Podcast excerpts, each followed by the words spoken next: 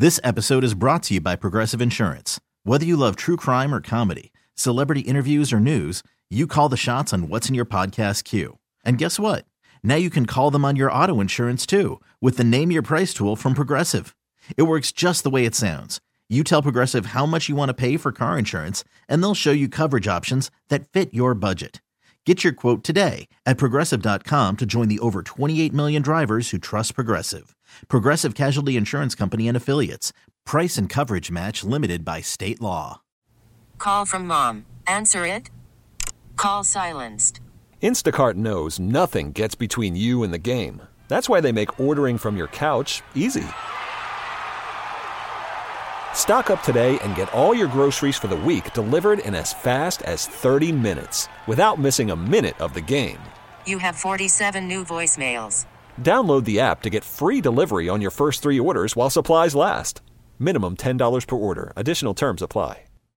Good morning and welcome to the Morning Beat on this Friday morning as we watch images coming in from Hurricane Ian.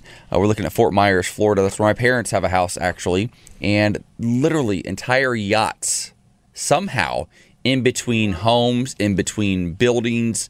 Like, look at these Like they made it? Like they are up Here's on land in between buildings. Like, how did they even get there? That's how high the water was down in Florida. Well, first of all, I have to tell you this. I don't know if you keep up, but have you ever seen the show Queen of Versailles?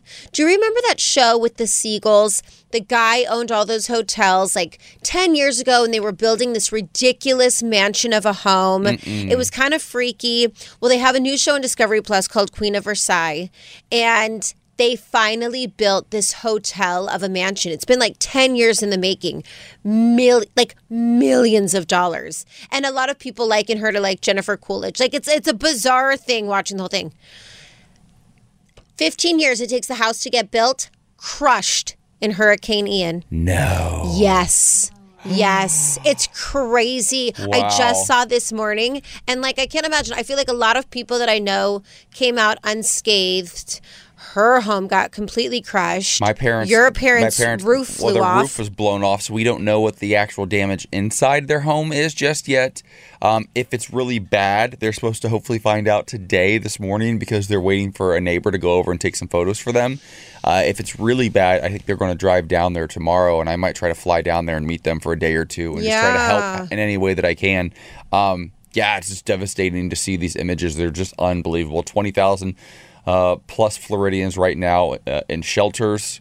A couple million people still without power. So we're keeping an eye on this. Yeah. I also want to give a shout out, and I, I definitely want to bring this up later, but I know that you uh, marched for Iranian women last night, and it was really, really impactful.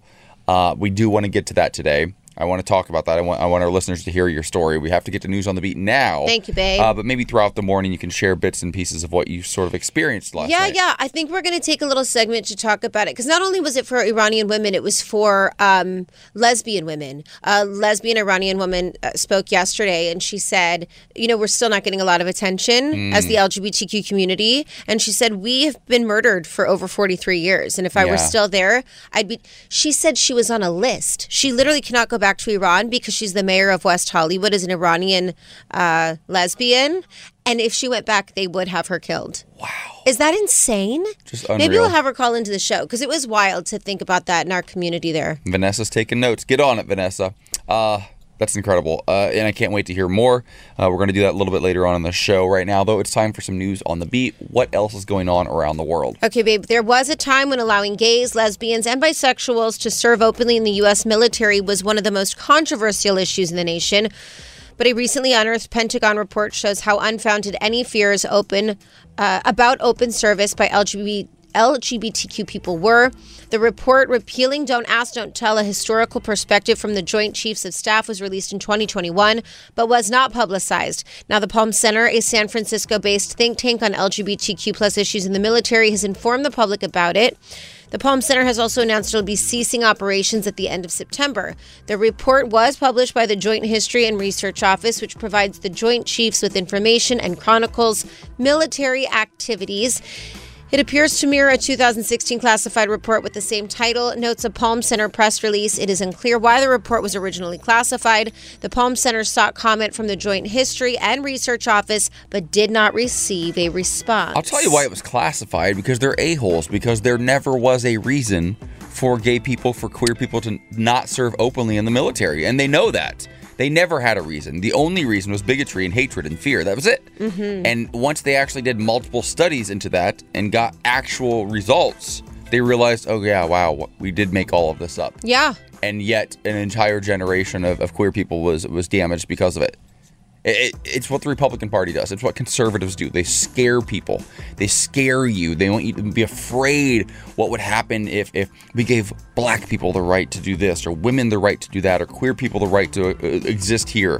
It's just, it's the same playbook over and over and over again. 100%. 100%. All right, let's get into weather. 61 in Boston today, 65 in New York. 85 in Miami, 97 in Vegas, 82 in LA, and 100 in Palm Springs. Now, please give us a vibe of the day. The only way to be truly satisfied with your life is to do what you believe is great work. And the only way to do great work is to love what you do. Amen. Good morning, Beat. Channel Q.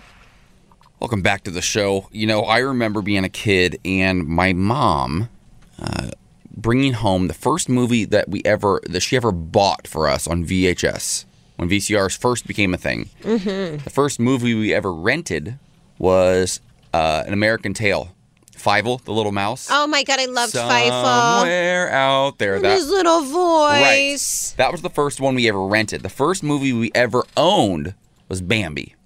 Both of them are a little bit traumatic for a kid. Extremely. Right. And when we watched Bambi for the first time, my mom was telling us how she loved this movie when she was a little girl. And then I remember being, gosh, six or seven years old probably, and watching it. And I cried, my mom cried, my sister might not have cried. She doesn't have a heart. I don't know. But neither here nor there. The part where Bambi's, was it mother, gets shot by a hunter, Don't. I, traumatized. Don't. And I bring this up because there's a video going viral right now of a little girl uh, watching The Lion King for the very first time. She's sitting at her kitchen table eating some snacks, and she's giving a play by play. Take a listen. Go down. Simba's helping him. He's tired. Mom, he's going to get him. If it's. Oh, he's going too. This little girl just Baby. breaks down and starts bawling. But listen, so did I. And I think a lot of little kids did, and you don't notice it until you're a grown up. When Mufasa died, Mm-hmm. I thought my mom and dad were going to die for like the next two years. Yeah. Like you're five, you're six. And same with Bambi. When Bambi's mom died, oh my God, I had these reoccurring nightmares that my mom was going to die. It's too much. And I. Mm-hmm. would go into her bedroom and I would literally uh, wake her up. And I was like, you can't die. Yes, at least in you know Cinderella, Sleeping Beauty, uh, Beauty and the Beast, The Little Mermaid, we never knew where the mom was. Like we just never had to deal with it. Right. We'd actually have to deal with the death of somebody, which is a little bit weird. They always kill off the mom, but that's neither here nor there. Um, and then you have like movies like Pixar's Up, the opening scene where the grandpa, his wife, they go over Oh a montage of there, and then she's dead. It's just too much. Yeah, and you know, look, I think that it is important to explain it at, at a very early age that death is inevitable. that's the- that's the question. How and young- That's okay. How young is too young? Because this girl was two years old. well, I think that Mufasa and Bambi aren't the way to explain what death is. Yeah. I really don't. I think that from a very early age, we're taught that death is like over like the end like i i actually as a 34 year old woman have a fear of death still and i've done like plant medicine i've done things to help me get through it even therapy i have this weird thing still like oh my god what happens if lisa like something happened Oh, I, when- I have a very difficult time with it I, I, th- I hear you. I think about, I'm the older one in our relationship by 10 years. So I think about, he better not date anybody. No, I'm just kidding. But like, I think about what would happen if I'm getting older and if we don't have kids. Sometimes I think about if you don't have kids, what do mm-hmm. you do at the end of your life? What if you lose your partner? God forbid. Or what if it's just the two of you alone every single holiday for the rest of eternity, right? So I think about death in that way. Like, am I going to be alone someday? Because right now it's great. but not having kids and a family down the road could be really, really, you know, scary. Um, I don't know. It's interesting. Her dad, uh, her dad, her name's Rory, by the way. Her dad's name is Joshua, and this went up on TikTok, and it's got a lot of people debating like how young is too young. What should? And I think that death is inevitable, right? And I think that like Disney and other cartoons do a pretty good job of showing that it can be traumatic, but also that you can overcome, and Yeah. that they're always with you. Because you also remember throughout the film, Mufasa does come back to him as a spirit. And he's there with he is there with him and he is still guiding him and, and that's sort of the lesson I think. Well, and yeah, you've got like the circle of life that's sung, but Yeah. I just I think that little kids, I mean, even I'll say for example, my niece who just turned six, having a very difficult time with her dad being away. They're celebrating her proper birthday this weekend, and she had a meltdown last week that her dad wasn't going to be there. Then she realized he's not going to be there for Halloween because Halloween's before November when he comes home. Meltdown. Little kids don't know any different. They just know they Mm. Love their parents, and I feel like it just makes me sad. It's hard because we want to protect them from everything, right? Yeah. Always, forever. But they all you also have to prepare kids for the real world and sometimes people really actually do die. And it's it's it's a it's a tough balance. Um, I think that a good a good middle ground is all dogs go to heaven, okay? Oh all God, dogs go to that was a film. It shows that they pass That on. That was a that they're film. Say still it. Kind of around. Praise him. All dogs go to heaven. Never got the shine it deserved, but it is an iconic, iconic film. I'm gonna, wa- I'm gonna watch it this weekend. The Morning Beat with AJ Gibson and Michaela Gordon. Channel Q. Every now and then, a what's poppin' story hits really close to home, and this time it's hitting from every single angle, Mm-hmm. honey. Uh, what's going on? All right. Well, Erika Jayne has been on our show. Um, and she premiered uh, last night on Housewives with a very familiar person, Dr. Jen Mann. Now, Erika Jayne knew her life was not so pretty, more like a hot mess. So she uh, has resumed sessions with psychotherapist Dr. Jen Mann. Uh, Dr. Jen said, I was really thrilled when she reached out to me. Real Housewives of Beverly Hills is something that I watch. I just saw her kind of just go in such a self self destructive direction. I could see how much pain she was in, how much anger she was dealing with, and how terribly the stress was getting to her. So she offered therapy to her, which um, Erika said yes to. And I think it's great. Listen, in 2020, I had the opportunity to do the show with Dr. Jen Mann. I think that you were out. You weren't feeling good. It- we were 2020 was a wild year. I think you may have been sick or something. Yeah. But that was the first opportunity I had to really sit down with Dr. Jen and kind of talk to her about all these things that I had yet worked out. And she really is the reason I started therapy. And she has been a really dear friend in the sense that she uh, she helped me really work through so much. And she always shows up for us. She, I think she filled in for me last week. Yeah. When I was out one day. Yes. Uh, fantastic. And, and Erika's a friend of mine and has been for many years. And she's been going through it, honey. Um, I mean, obviously, the divorce took place back in December of 2020, right before the pandemic was kind of, you know, full tilt, or, or towards the end of the after the pandemic was already started. But her husband um, has Alzheimer's, he has dementia, and last night we watched this week's episode where Jen Mann was featured, and she's been working with her for about three years, but not consistently recently. And Erika's been spiraling. As her friend, it's, Spiraling. it's hard to watch because she's Spiraling. She's going through. She's on antidepressants, but then she's drinking alcohol and she's going off on her castmates.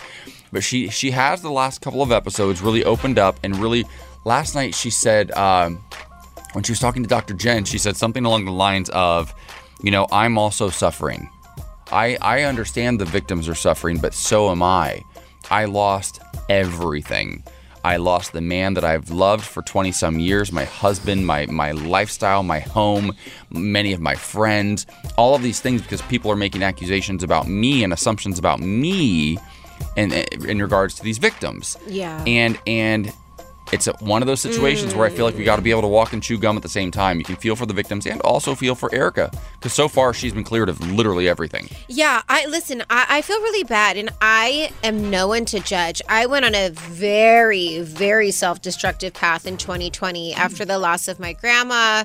Um, alcohol played a part. All the things play a part. Like you can't judge anybody on how they're dealing with such life altering things. Yep. I can just say, as a woman, grateful that she's found Dr. Jen Mann. Dr. Yeah. Jen helped me. This is a very normal thing for Erika to be feeling. I think we need to normalize watching somebody spiral out of control. You got to remember how she left the marriage too. She snuck out while he was gone. Took like a carload of stuff and just left. Left her entire mansion, all of her belongings, everything else just behind. Packed up some of her personal belongings and left. She was in a desperate position. She said last night during the episode at one point, and she had tears in her eyes, and she's been like more vulnerable recently, and it's it's been heartbreaking to watch. But she finally said, "I'm just tired of fighting, and I hope, I really do hope that what you know, what happened with my husband and these victims, I hope that it all just got away from him, not that he orchestrated the entire thing."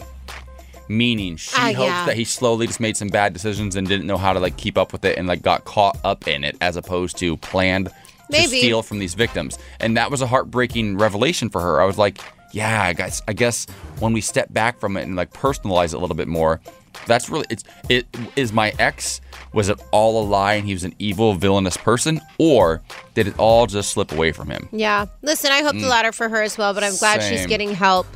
All right, coming up, what should people do after a natural disaster watching Hurricane Ian literally take storm? What should people do now? We'll discuss in the next hour. The Morning Beat with AJ Gibson and Michaela Gordon. Channel Q. Welcome back to the show. We have a fantastic hour coming up for you. Here in about 12 minutes, we're going to be joined by an expert who has worked with the White House, the Department of Defense, on, on being prepared for catastrophes, for these large weather events like we're seeing in Florida and South Carolina with Hurricane Ian. Uh, really, really great advice. Uh, and if you live in an area where you, you think you could be prone to these natural disasters, which is pretty much everywhere nowadays, we're, Yeah. we're talking earthquakes out here on the West Coast, tornadoes in my home state of Ohio and throughout Tornado Alley in the South, hurricanes in the in the far south and the east. I mean, we're all susceptible to some sort of catastrophe. Uh, so, how do you prepare? Like, what can you do so you can mitigate uh, the negative impact? Uh, before it actually happens, he's going to be joining us to share some of his expert advice. So, if you or a loved one has been affected by Hurricane Ian or another natural disaster recently, uh, you definitely want to tune in so you can know uh, know how to stay safe. Absolutely. It's listen, my scary parents, time out there. My parents are literally going through it right now. The roof was ripped off of their home in, in Punta Gorda, Florida. So it, it, it can happen to literally anyone. Awful. Um, so join us for that conversation here in a little bit. And then also, very powerful hour. You're going to be talking to us about a vigil you uh, attended last night in West Hollywood uh, for Mahsa Amini, uh, the Iranian woman who was murdered recently. And these women, whew, they, Oh are, my God. they are not staying quiet. They're a force, honey. Yeah, and so you showed up last night, and I, I'm, I'm excited for our listeners to hear your your first uh, firsthand perspective, uh, counting, recounting of the events last night, and um, and I, you told me this morning, and I was very moved. So I'm excited for our listeners to hear that as well this hour. And then we've got Shania Twain talking about Oprah Winfrey and what's poppin'. This one's kind of Here juicy, we go. kind of juicy and very relatable. Yeah. Uh, but it's a great hour here in the morning beat. Thank you so much for hanging out with us as always. Right now, though, it's time for some news on the beat. Okay, well, a drag performer has filed a defamation lawsuit against a far right blogger. He accuses of releasing a doctored video that falsely made it look as if he had exposed himself to children. Eric Posey filed the lawsuit Monday in a court in northern Idaho, saying his reputation was damaged and his professional opportunities suffered.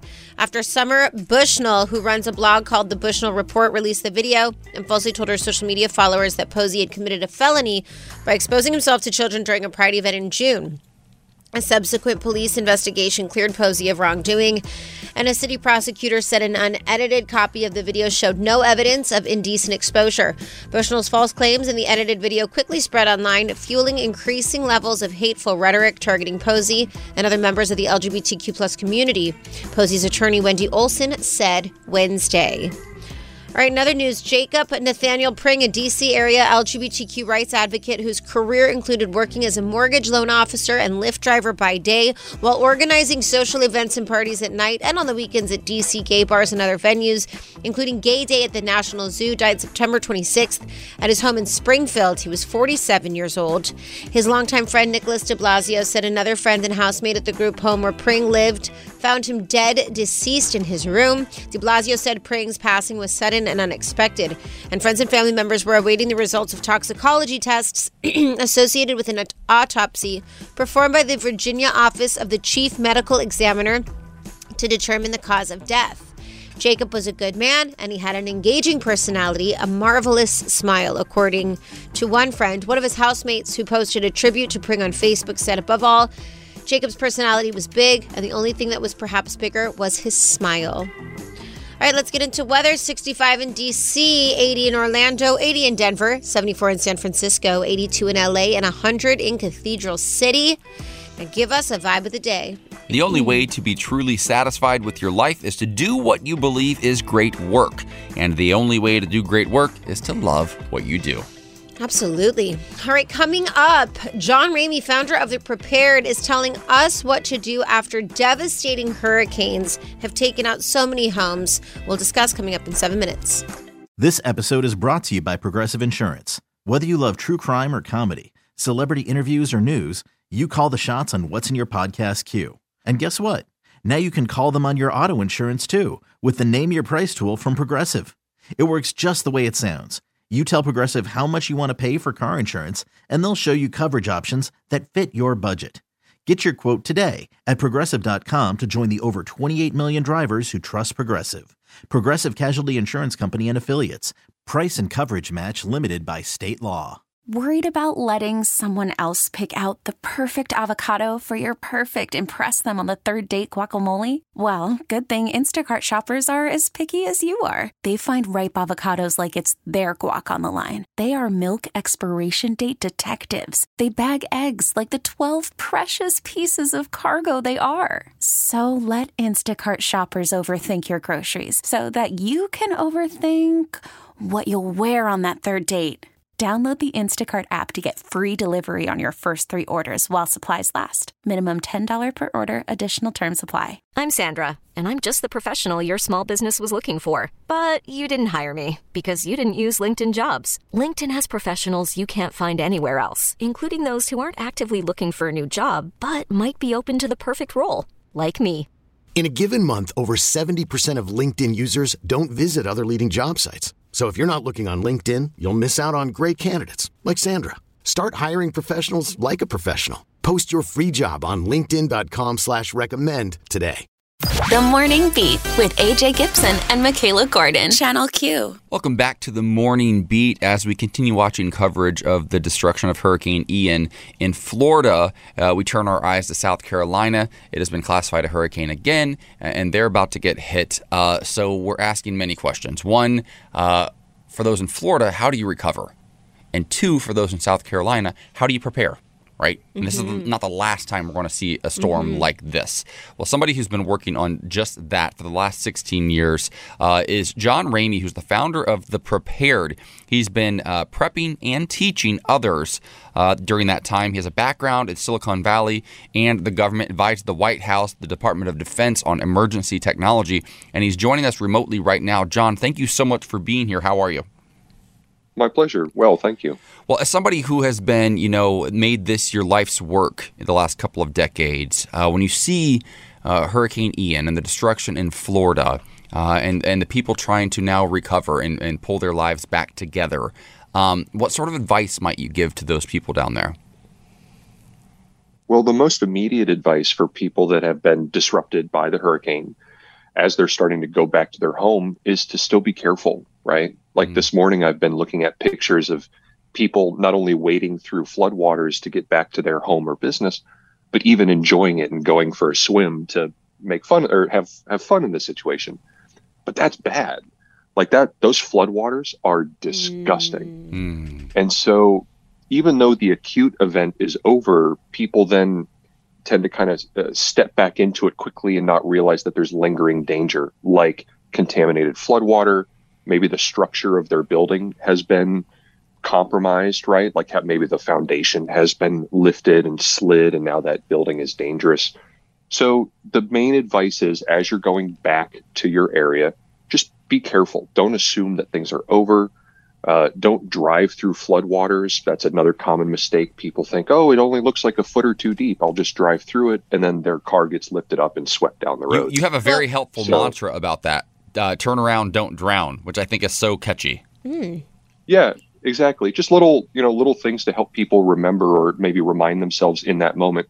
Oh, the danger's not over yet. Of course, the hard part's past, but we're not back to normal. There might be downed electrical lines, what have you. So you just want to keep your head screwed on straight as you're going back to an area after a big disaster like this. You know, John, I had a leak a couple weeks ago. My pipe burst upstairs and it made my whole bathroom flood. And I was like, oh my God, we cleaned it up. We were irritated. And then we started thinking about mold. And we were like, oh man, I hope no mold could be uh, coming from this. It just made us a little concerned. Never would I have, have I ever been in an experience the way that some of these Florida homes have been. What are some of the long term effects with this water damage? And could they or do they need to be on the lookout for black mold, mold, the living conditions for young children and breathing? They absolutely do. And you're right to focus on water. I mean, even without a specific disaster, just in general, as a homeowner, water is one of your largest threats, right? You don't want water to be where it's not supposed to be because that's one of the worst things that can happen to a home. Now, of course, when something like this happens and there's major flooding, that just jacks up the, the risk level a thousand percent, right? So if you're unsure about it, ask for help. Now, it's going to take right the those types of uh, professionals are focused on more important things the next few days. But if you think over the next days or weeks, maybe there's a weird smell or water got to a place that you're not now able to easily get to and make sure it's dried out and clean, call in a professional. And it's actually not too expensive. And it's definitely one of those an ounce of prevention is worth a pound of pain type of scenarios because you do not want to be dealing with hidden mold or hidden rot that you only discover a few years later, especially in a place like Florida where it's naturally so humid. Uh, things that have gotten wet in a storm like this aren't going to naturally dry out as well as they would in other parts of the country. We're just now joining us. John Ramey is on the line. Uh, he is an expert on preparing for and recovering from natural disasters. Uh, now, you've worked with the federal government before. You've you've uh, advised the White House and the Department of Defense on sort of like how to deal with these because these these catastrophes, unfortunately, are going to probably get worse in the coming years due to climate change and other other things, right? Um, my family currently, I, my mom is literally texting me as I'm on the line with you, talking to you, and they just bought a home in Fort Myers in Punta Gorda uh, two years ago, and the roof was ripped off. And so I've been saying, listen, mom, I will get there and help you any way that I can. And the plan was I was going to fly down there tomorrow. But then, Angel boy. well, we started thinking about it. That might not be the most helpful thing right now for more people to come into the area, you know, with the best of intentions. So, how can I support my parents? Um, they, they're now going down Sunday, but how do I support them, and how can we support those in these in similar situations without necessarily like showing up and bombarding the area with just too many humans? Yeah, kudos to you on on that thought process because yeah, you don't want to make the problem worse. And so much of the motivation for the preparedness community and, and how and why preparedness has gone mainstream in recent years is more of the recognition that if you have the ability to do something like to prepare and be self-reliant or be, be make smart decisions like what you just did, that is a pro-social thing, right? If you have the ability to not be a burden on the system, that's great. You're mm-hmm. you're helping the community at large because now we can focus those resources and attention where it's truly needed the most, the most vulnerable, the people that are at risk, and so on. In terms of how do you support your parents, you know, if there's nothing tangible or logistic that you can do, like for example, you know, maybe you could help them track down certain documents that they've that they've lost track of in the cloud that they now need to give to FEMA to get emergency funds. If there isn't something tangible like that that you can help with, just be emotional help right? I'm, any anytime something like this happens that's um, some degree of traumatic for people and just having someone who's there listening doing what a good friend or family member does in any kind of traumatic event uh, is helpful so you can sometimes you can help just by being there and listening, as is the case with most problems in life. Wow. Jeremy, thank you so much, founder of The Prepared. We appreciate everything you talked about, especially how uh, much damage water can bring. Thank you, thank you, thank you for continuing to educate us. You're welcome. Good luck. Coming up, hundreds gather in West Hollywood to hold a candle vigil for Mahsa Amini. What does this mean for women empowerment? We will discuss coming up next. Thank you, John. It's gonna be playing live at 7:23, but I gotta leave you. We're going live right now. Bye. The Morning Beat with AJ and Michaela, Channel Q. As we're watching live here, his history is being made as Ketanji Brown Jackson is being ceremoniously sworn into the U.S. Supreme Court. It's a victory for women and women of color here in the United States. While just last night, uh, you were fighting for for women for a totally different reason. Uh, why don't you ex- uh, explain uh, to our listeners what you experienced last night? Because I think it's really powerful. Yeah, it was so beautiful. As everyone knows, I am a big uh, women's rights activist. I think it's so important. And what's happened to Mahsa Amini um, is now finally making world news. Protests and rallies are being held in honor of Mahsa and the many thousands and millions of Iranian women that are being uh, held down by the morality police. And for anybody Um, who maybe didn't know exactly what happened to yeah, so it was pretty uh, brutal what happened to Mahsa Amini, a 22 year old who was walking outside. Her hijab did not cover her hair fully. And so the morality police, um, who really are just losers and really are bullies, uh, attacked her. Uh, she was found in the hospital with a concussion after being hit in the head because her hijab did not cover her hair fully. She later died, and that's what sparked Mm. uh, all of these rallies. We've watched Iranian women uh, shave off their hair in honor of Mahsa Amini. Last night, West Hollywood held the most beautiful candlelight vigil for her. Uh, one of the uh, Iranian mayors of West Hollywood, Sepi Shyne, a good friend of mine, spoke, invited me. And honestly, there were hundreds of Iranian women there last night with signs that said, We are Mahsa Amini. Um, and they were standing up for their mothers, their sisters, their grandmothers, all ages. And it was really devastating uh, because they said it's 2022. Only 43 years ago, we were not under this Islamic Republic. They came in and took everything from us, and we're here fighting. One of the women who was speaking said it so beautifully. She received a letter from one of the women in Iran, and the woman in Iran said, We are desperate. All we have is our bodies. Um, we are cutting our hair to prove a point. We are using our body as shields, to which was likened to. Um, to self mutilation. I mean, they're willing to do anything they can. This is their last chance to protect themselves. And we're watching all over the world now. There, there will be protests all over this weekend uh, in Germany, in Italy, in the United Kingdom. Um, here in Los Angeles, in the United States, and just to watch these strong uh, Iranian women come together they didn't cry one tear. It Mm. was not emotional for them. They were livid. It's well, it's so fascinating because w- what they've been doing during these last forty plus years is educating themselves and going to college and getting it, getting an They education. said that. They're like, these women are educated that- in that- Iran. But the difference between that and what's happening in the United States over the last 40 years, where less and less people respect education and information, we're now calling everything fake news, and, and it's the it's the lower educated Americans who are also voting to take away rights of women and rights of queer people and rights of black people. It's interesting that in Iran, these women are fighting for their lives.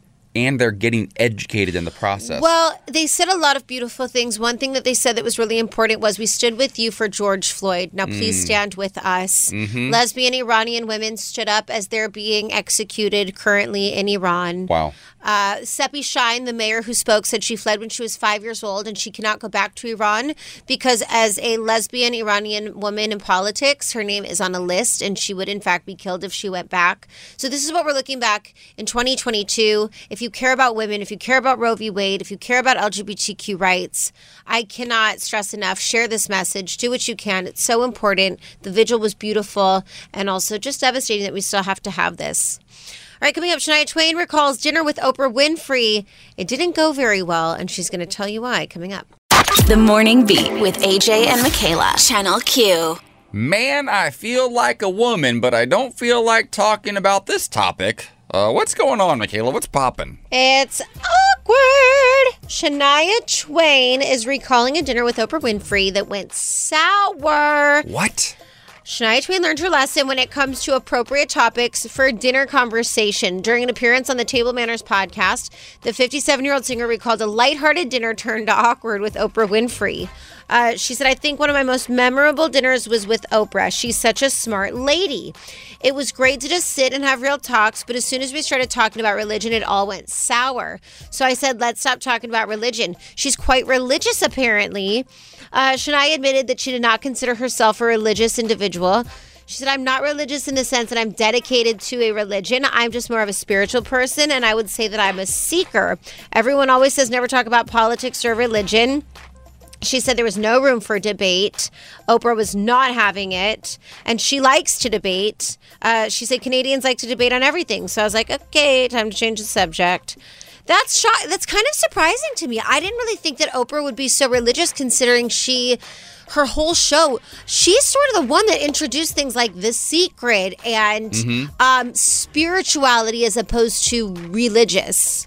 Oprah sort of takes the approach that I think I've always taken is that I believe in God. I believe in the story of Jesus. I believe in all of those things. I do not believe in religion. I believe a lot of the Bible is just bull, right? And for me, I, I I do sort of pick and choose because I'm not the type of person who's going to just blindly follow because some men decided to tell me to follow it, right? So I think she understands that everything is like intimately intertwined. And I went through phases where I was like, I stayed away from crystals and I didn't want, but also I think they're all the same. I think I think everything has the power that you put into it, and that comes from some higher being. Yeah, You definitely. You can call it God, Allah, whatever, um, the universe, the sun, whatever it is. I think it's all the same. Yeah, I think so too. I do. I will say though, to Shania's um, side of her argument, I've tried to debate the Bible and uh, like where it comes from and the belief that people put into it, and I find that a lot of people are very. I've been in my life been quick to be like, well, that's just how it is. It was written, and you're like, but how? And they're like, because it was. Yeah. What does that mean? And I feel like, okay, but I don't have to believe that. But we So- can't reevaluate it now. I know, it's weird. Yeah. All right, well, speaking of spirituality, religiousness, and astrology, A astrology, we're talking to Markus Barrington coming up next about going into Libra season and why it's full of extremes.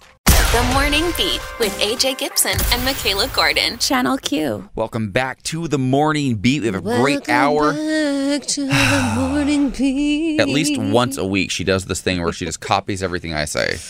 Listen, it's Friday. It is Friday. I'm in a better mood. You know, I wanted to say something. This is actually really good Uh, advice. well, this is an opportunity to say it because you you host a morning talk show, so you Okay. could probably say it. I don't always have good advice. But full transparency, I was going through it yesterday. I had some personal issues come up within my family that really put me in a dark space, which I think is very relatable. And I've been really just trying to no longer let those moments take over, but they just do. Mm-hmm. And then last night, I made myself of service to something that, although has something to do with me because I am a woman, I'm not an Iranian woman, but I found myself standing uh, at a place where I could be of service. And the way that it definitely changed my mentality, where I was coming from, and how I felt. I realized really more so yesterday than anything if you find yourself in a dark space, Mhm. if you find yourself not feeling so great, if you can do something for somebody else, big or small, it really is such a game changer. And it changed my mental health so much last night. And um, I just thought it was really helpful advice. And if there's anybody listening right now that needed that advice, it really um, it helped me. So make yourself of service. It really does make such a big difference. Did you uh, try to promote your album last night? Oh my god, I wanted to so bad, but I didn't. Good for you. I'm proud. That shows growth. Thank you. That shows growth. Listen, even though I wrote the perfect song for Iranian women, I'm not going to promote it. No, I, I didn't. I didn't say anything. I didn't do anything. I just stood there and like did what I was asked to do, and it felt really good. It just it sometimes when you do things for other people, it takes you out of like the head game of like everything one is about you or two that the world is so small because I feel like sometimes we think our problems are the biggest. The only problems in the world. Yeah, and Yeah. they're really not.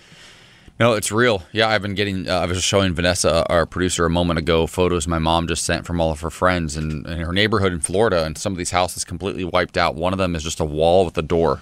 That's all that's left. God. And it, thank God, my parents part of their rooftop was ripped off, and that was it. As far as they can tell, they have somebody going to try to take photos today to see if there's any interior damage. Um, but they're going through it, and, and the people of South Carolina, Charleston, South Carolina, right now, Ian has um, gained some more strength. It's now a hurricane uh, again, Category One. It was a tropical storm as it moved over the uh, the land, but now it is back at sea. Uh, so, sending love to the people of South Carolina.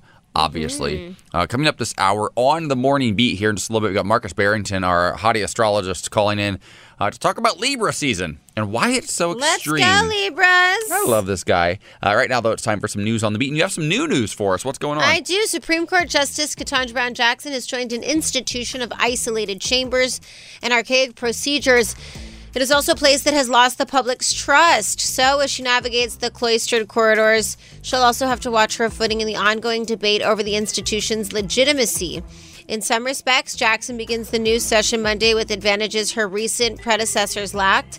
She moved into her expansive, freshly painted chambers weeks ago. She had the summer to bone up on cases, and she has hired among her clerks a lawyer who previously served the late Justice Ruth Bader Ginsburg. okay. Okay, great. Remember when live on the air you said that Ruth Bader Ginsburg died and it was she was very much still alive and we all panicked and lost our minds and you didn't understand why we were so upset about your beta fish named Ruth Beta Ginsburg that died? Okay, to be fair, I loved Ruth Beta Ginsburg, It's one of my, my, favorite fish. one of my favorite stories and then months later she actually did die. So way to go, Michaela. Way to go. The way our boss texted us and was like, "Was this breaking news?" And I was like, "I mean, it's just my fish, but yeah." Yeah, Lisa, Lisa just told me. She texted me. I thought it was true. Such an idiot.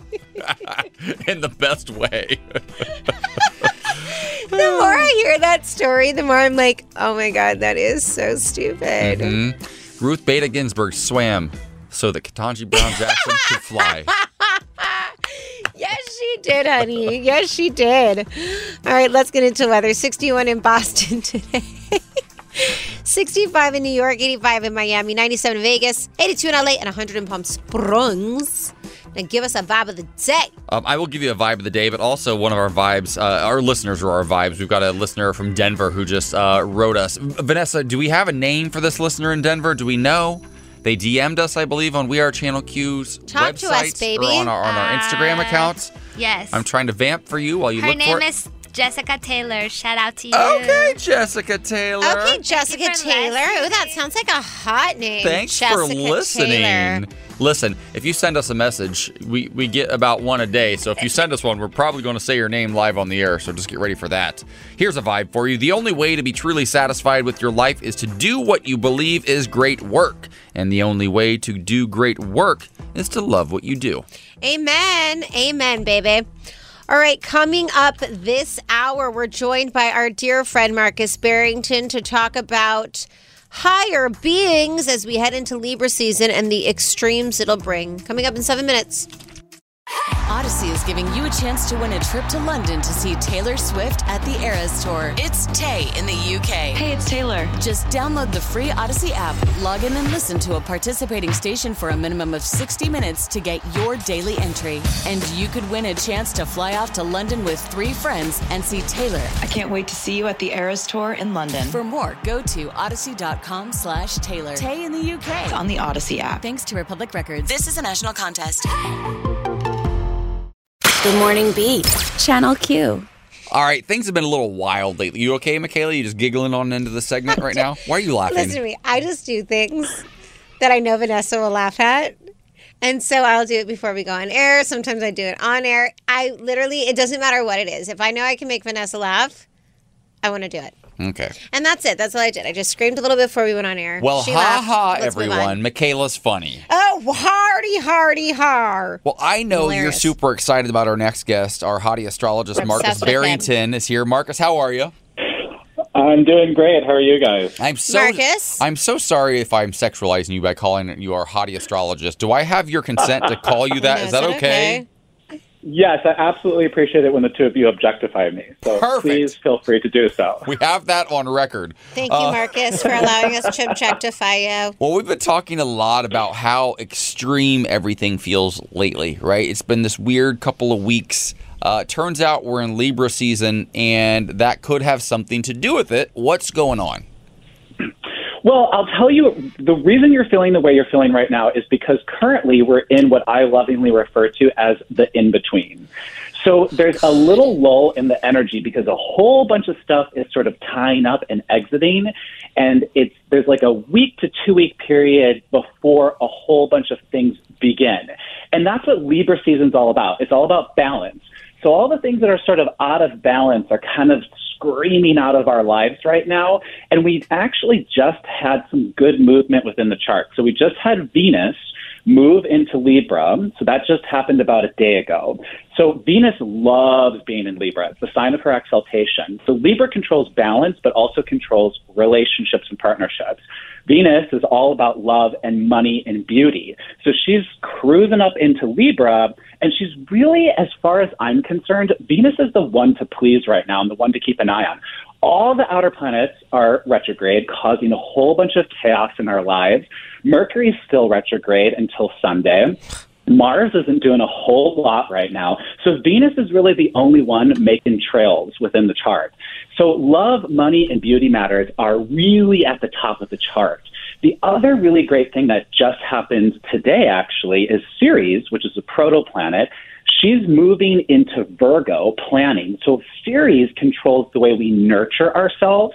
So that's exercise, diet, and the things that we do for ourselves in the loving nature, and the way we nurture other people. So we're in a period now where we're looking to find balance within relationships, partnerships, and business deals. And mm-hmm. also, we're looking to make a plan as to how we can sort of better balance ourselves and our care. Okay, I got to tell you, Okay. you're, you're too good. Yeah, you're so good. Also, literally, can you give us any hope for this Mercury retrograde? Because, honey, it has been a wild season of communications and everything. I'm grateful that we've got Libra, we're moving into Virgo. So, uh, what are some things that we can leave behind this week? Because I'm sick of Well, it. Well, you'll actually be really happy to hear this Sunday when the Mercury retrograde ends. This was a really particularly difficult one. And the reason was, is because this particular Mercury retrograde brought back all of the current stuff that he was dealing with, but also all of the crap from the last Mercury retrograde. So the reason this one was particularly difficult is because you guys were dealing with two past Mercury retro- retrogrades. So come Sunday when he goes direct, we're going to be tying up about six months of ghosts and past crap that has been haunting us for a while. So there's going to be this really, really big push once he goes direct. Venus is shining in Libra. Ceres is shining in Virgo, both signs they like to be in. So we're going to really leave stuff behind and launch forward with new relationships, new oh, business partnerships, new exercise programs, all that stuff. So you're about to have a launch pad come about like Monday, Tuesday of next week is when you're really going to start to feel sort of the energetic shift take place. Okay, so I'm very excited about this because I'm going to tell you, I've been married for 100, 100 years. It feels like 100 years. 100 days, right? I've been married for 100 days and it feels like an eternity already because we had the dumbest argument the other day that was so frustrating. And we were both, I think, saying, as oftentimes is the case, the same exact thing, but from totally different perspectives. And we were both so, so frustrated that it felt like we were speaking different languages. Um, Okay, well, let me tell you, there was literally on my pod, I did a special episode podcast for this past week. There was literally an aspect this week about fighting and conflict within relationships and partnerships. Juno was in Square, and it was about old topics, same old Wow. fights, same, Same old thing, discussion. Ba- yeah.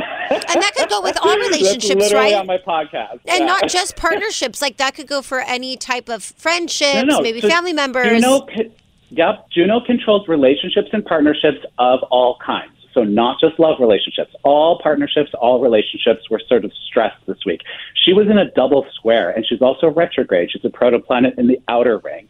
The other thing that's happening this week is Jupiter is in opposition first earlier this week with the Sun, so that causes a lot of friction energy. And then tomorrow, Jupiter is going to be opposite with Venus, so an overabundance, overdoing, and friction within love and business matters. All right, Markus, really quickly before we let you go, I've got a big meeting after work today. Uh, it's a big one. It's a big one, and uh, my partner and I are both involved in it. Uh, should we should we cancel it and wait till Monday? What's what should we do? No, no, no. Today's actually a great day for things of that nature. The planets are pretty quiet today. There's only like one major aspect. So today's actually a great day to get stuff done. Tomorrow, I wouldn't do any big meetings because, as I said, Venus and Jupiter will be in opposition, causing some fric- friction within money and love matters. Mm-hmm. And then Sunday is a really big day when, when Mercury stations to go direct, and there's several other stressed aspects. Juno's in yet another square on Sunday. So I would do everything today and then just hide under your covers for the weekend. Don't do anything major for the weekend. Oh, perfect. I'm getting my booster today, so I'll be able to rest all weekend, and it sounds There you great. Thank you so much, Markus Barrington, not only for your wisdom, but your beauty. Thanks, guys. Have a great weekend. you too. The Morning Beat with AJ Gibson and Michaela Gordon. Channel Q. I'm not going to lie. The first time I saw your car, Michaela, you gave me a ride, um, and I got in your Jeep, and I thought, wow, she is a lesbian. Very much a lesbian. Why? Because it's a Jeep, and you're It's a little Jeep girl. Patriot. It's a big old Jeep, and you're a little girl, and it felt like a lesbian car to me. No, babe, that doesn't mean it's a lesbian car. It just means I'm a little girl and I like want to be tough on the roads and not get run over. Well, I'm going to tell you, it made me think of lesbian. Well, then your partner has like the sexiest, chicest little sports car in the world. You guys could not Best have car ever. two different, and it, it makes sense because hers well, is the my sexy car's one. a Jeep Patriot because it was the first car I ever bought. It's my car, and it's literally going to be paid off in like three months. I've never been more proud Well, of it's myself. also super helpful. It comes in handy because you have two different size cars for different types of things, right? Yeah. Sometimes you need to haul stuff. You've got photo shoots and things like that. You- Haul so it makes sense to me. My point being, though, just like I did, I think a lot of people actually judge people based on the car they drive. And it's so relatable that one TikToker's uh, video about this has gone viral. Listen and find out why. You want to know something crazy? One time I was going to an outing with my coworkers at one of my previous jobs that I actually hated, by the way. And um, I was late, and I told her that I was late because I had to charge my car. And she was like, Oh my God, charge your car? What kind of car do you have? I said, I have a Tesla. She said, How do you have a Tesla? And mind you, this is my manager. My thing is, if you have to question why I have a Tesla, that means that you're obviously not paying me enough. Why are you asking me that? Then they proceeded to ask me what my parents do, where am I from, like all these personal questions to figure out like my finances and things like that. And I'm like, this is insane. So That's crazy. That's so disrespectful. Try to ask where his parents come from to see if maybe they just paid for the car. It's none of your business. Yeah, that's crazy. That's so rude. I feel like, um, you know, I had this moment for a second where I work out at this gym and we all like go out to valet when it's time to leave. I work out with this particular trainer and all the girls literally have Teslas. And then my Jeep Patriot pulls up. And at one point I was like, do I feel embarrassed because I don't have like a Tesla? Like, should I have like a cool guy car? And I went home to Lisa and I was like, Lisa, give me the keys to the Audi. I want to look cool. And she was like, Well, give me the keys to the Audi, but what do you care? And I was like, I don't know. I just do. And she was like, Yeah, but babe, you don't even know if that's their car. So many people don't even have cars. They just drive their partner's Audis. And I was like, Oh, well, I want to be like them. okay, fine. And then I was like, Yeah, I feel like we get so caught up in the mix of like judging what people have when like we should just be giving ourselves kudos for just Yeah. make like making it. Listen, I years ago I was at a friend's house and he was an old buddy of mine and he got married and had a daughter. Or I think he has two kids now, but at the time he had one. And we went to his house. They were in like Santa Clarita, like way out there. And I was like, dude, like, why do you live out here? He's like, because I could buy a house here. And I was Mhm. like, yeah, but like, this is so far away from LA. He's like, well, I don't work in LA, so I don't really, I don't really care. We were having a dinner party, just we're like, just the four of us. yeah. And he said, uh, and I said, and I, I mentioned randomly that I'd gotten a new Audi, a brand new Audi. I was hosting a national talk show on Fox at the time. Um, I think I might have just been let go of it actually. And he's like, bro, why do you have that car? And I'm like, what do you mean? He's like, why do you have that car payment? You're spending eight, nine hundred dollars a month on a car payment right Yeah. now. For what? And they're so expensive. yeah, to prove what? I'm like, I, I, I've earned it. I finally made it. I couldn't afford it, actually. I was really like, I'd been let go and I was living off of like savings and it was quickly You going away. And he says, if you want to have the things you really want in life, if you want a family, you want a house, you, want, you have to make some sacrifices. Quit trying to like keep up with the neighbors and look a certain way and let it. He's like, that's, he's also a therapist. He's like, it's just your ego. It's all that is. And I was like, hmm, you're right. A couple months later, I got rid of that. And ever since, my partner and I have shared a car. Now, it's a Jaguar. It's a nice car, of course, but we have one and we share it. Yeah. And when he needs it, he uses it. When I need it, I use it. And Yeah. then if, if the car's not available, we walk or we get on a little scooter or we get an Uber, whatever, you know, maybe. But there's it, it, to judge somebody based on the car they drive. Like, you know how many people in the world never, ever, ever own a vehicle? Ever? Like, ever. Yeah. We're so, so, so fortunate to be, you know, living in the United States. And even like, even the worst car here is still better than a situation that most people in the world will ever experience. But also, it's really important to note as well that most people with a lot of money, I, in my opinion, They don't blow it. don't blow it on like super nice cars. Like they they use it for what it is, Mm. a vehicle to get you from point A to point B. And I think that like maybe because we live in LA, but everywhere else, like be good with your money. Just if you have a lot of it or you don't like. Stay humble with it. If you don't need a ten bedroom house, don't have one. If you don't need yeah. a nice Jaguar, don't have one. Because usually those people, like when they have all those things, it's like, oh, you're trying to hide something. You're trying to be showy because you're insecure. That's how I see it. Yeah. Well, I think this manager was very rude. I think to question anybody, their finances, their car, their status, is just very inappropriate, anyhow. Um, good for him, this young kid that has a nice Tesla.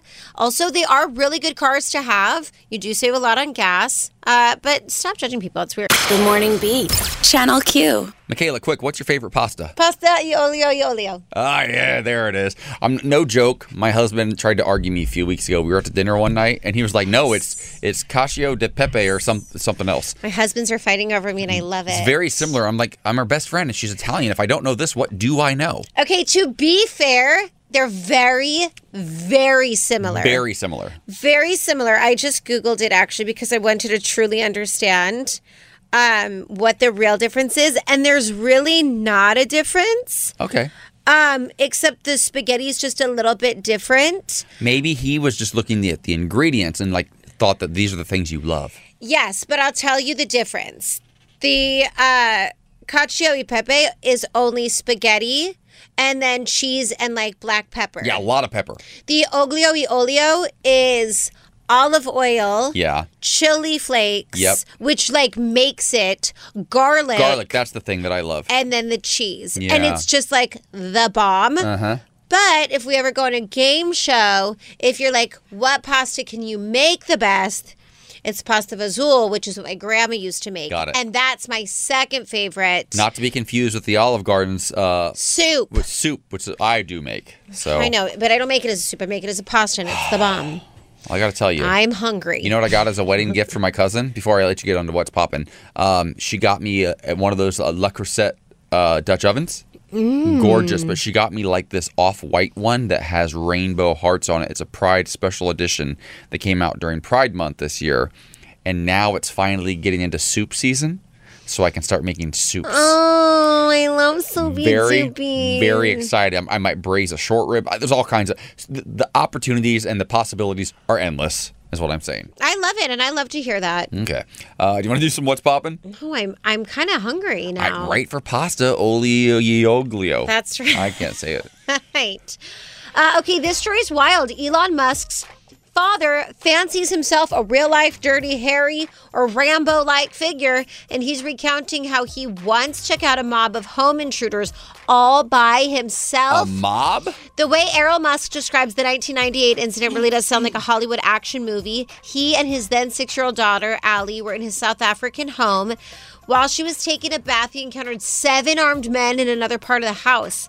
The 76 year old told the article the gang immediately opened fire on him, but just like in the movies, he miraculously dodged all the bullets, retreated to a bedroom, and grabbed a .357 Magnum handgun. Errol says his gun was loaded with hollow point point bullets, and his very first shot went straight through one intruder's head, and the shrapnel entered another's chest. He says both men were killed at that point. He says the rest of them fled, but he managed to shoot one more in a hallway this is wild. Yeah. But also brings up a really important conversation. You know, my partner Lisa is a gun owner and she has uh, one gun. We know where it's kept. She makes us run fire drills with the dogs. I swear to God, it's so dumb, but it does make sense. Because as two women living here in LA, we just want to be able to protect ourselves. But we also have to be very careful of the laws because, unlike South Africa, if an intruder comes into your home and you shoot them, you could actually be held responsible for uh, murder or uh, anything of that type. So, know how to protect yourself clearly the way that Errol Musk does and also know the laws but he was like Scarface in South Africa like He was what going was happening off.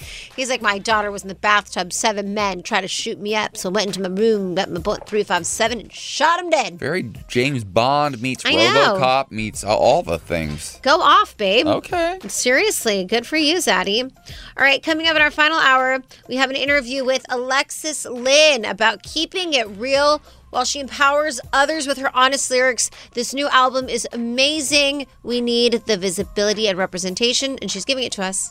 Good morning, Beat. Channel Q. Welcome back to the show. You know, every chance we get to highlight uh, a new artist, somebody from our community, uh, we always take that opportunity. And this is one of those opportunities. Uh, please welcome to the Morning Beat, Alexis Lynn. Alexis, how are you? Hi, I'm good. Thank you so much for having me. How are you? We're doing great. Hi, we're doing Queen. great. And, and Hi. we're so excited to have you here because of the way you talk about your experience and share your music um, on Instagram and TikTok, amongst other places. And you talk about, you know, your your life as a bisexual woman, as a feminist, as a mental health advocate, which is so important. Uh, what inspires your music? Thank you, first of all. Um, honestly, I'd say like a lot of my music is quite personal to me, and a lot of it's inspired by my own experiences. Um, I think I write a lot too about you know people in my life, but a lot of it comes from my own life experiences. And I think it's important to you know share honest conversations in music and to say some things that might be hard to say in real life. So I think that's kind of where a lot of my music comes from. Alexis, you're such an icon, and I know that we both worked so closely with Brandon Rogers, uh, American Idol contestant, my brother, and JJ Catalyst. The songs so amazing. So I love that we get to just share that journey together. But something that I feel is so relatable with you is in your upcoming single, Something to Prove, which we'll play in a moment. But talk about the struggle that you wanted to discuss because I think it's relatable for a lot of people, whether you're bisexual, male, or female. Yeah, so I originally wrote um, something to prove as a rewrite to um, the song Complex, which went viral on TikTok. So everyone was doing covers of it and rewrites, and I thought I wanted to do a rewrite of it from a bisexual perspective of someone struggling with a male validation complex. And when I wrote the rewrite, I had I had no expectation of it going viral, so that was um, really a surprise and really um, a shock for me. But um, when it went viral, I realized how common of an experience it was, and I really had no clue. Um, because for me, I've always been quite accepting of my sexuality outwardly, but I've struggled subconsciously, which I think a lot, a lot of people do. Um, and the rewrite talked about how, as a woman, uh, as a woman, um, like there's this patriarchal society that holds this value that the validation of a woman, being it attractiveness, worth, or whatever, can often only come from a man and how sometimes you end up seeking that unauthentically um, no matter like how subconscious that is. And i think um, it was something that was just really close to my heart and i really didn't understand how many people that this would relate to and so that was really cool for me and i decided to you know rewrite the entire song and release it as you know my own song Well, let's talk about that for a minute because a lot of times I think people think, oh, only somebody who fully understands your experience can can really walk the walk and talk the talk. But just like Michaela co-wrote her album Vivian, uh, which dealt with a lot of issues, women's rights, uh, with Brandon Rogers, so did you. Like you write music with Brandon Rogers, and he's very much a, he's a gay black man. So Mhm. for those who who think, oh, if it's not if it's not directly affecting me, if it's not my life, if I don't have to walk that walk, I'm just going to stay out of that space. What would you say to those listeners? honestly i'd say um i'd say get involved because i think there's if it doesn't affect you, it affects someone, and I think that's equally as as important. Um, and I think also every time I'm on the internet, I'm reminded that none of our experiences are as unique as we think. Mm. And I think that you can find something in everyone's experience. And I think human emotion is so universal, whether it's pain and suffering or joy and celebration. I think we all share that. That is so true. I, my husband and I had this Mhm. conversation the other day about some family issues that both of us struggle with, and just some other insecurities we struggle with. You know, imposter syndrome, blah blah blah. Anybody who's a performer goes through this, right? And Mhm. and feeling like a fraud. And I said, listen, what you're going through is real. I validate that, and I appreciate that you validate what I'm going through. But truth be told, we're not like the only ones in the world. We're not so unique and special that we're the only ones who've ever experienced this. And I say that to say there is strength in community. There's strength in reaching out to Mhm. others and having conversations with others who are probably going through the same thing, which sounds like is your goal with your music. Yeah, a hundred percent. I think some of my favorite music has have been super personal songs that I've related to and felt like, you know, like I've experienced this and I've never had the words for it. And I think to be able to provide that for someone else or hope to provide that for someone else is like the highest compliment as an artist and type of artist that I want to be. Well, Alexis, you're incredible. I cannot wait to hear this album. I know it's going to be everything, but now would you please do us the honors of introducing your single from your upcoming album, Real Talk, your sophomore album? Thank you so much. This is my latest single, Real Talk, from my new album. Hard to breathe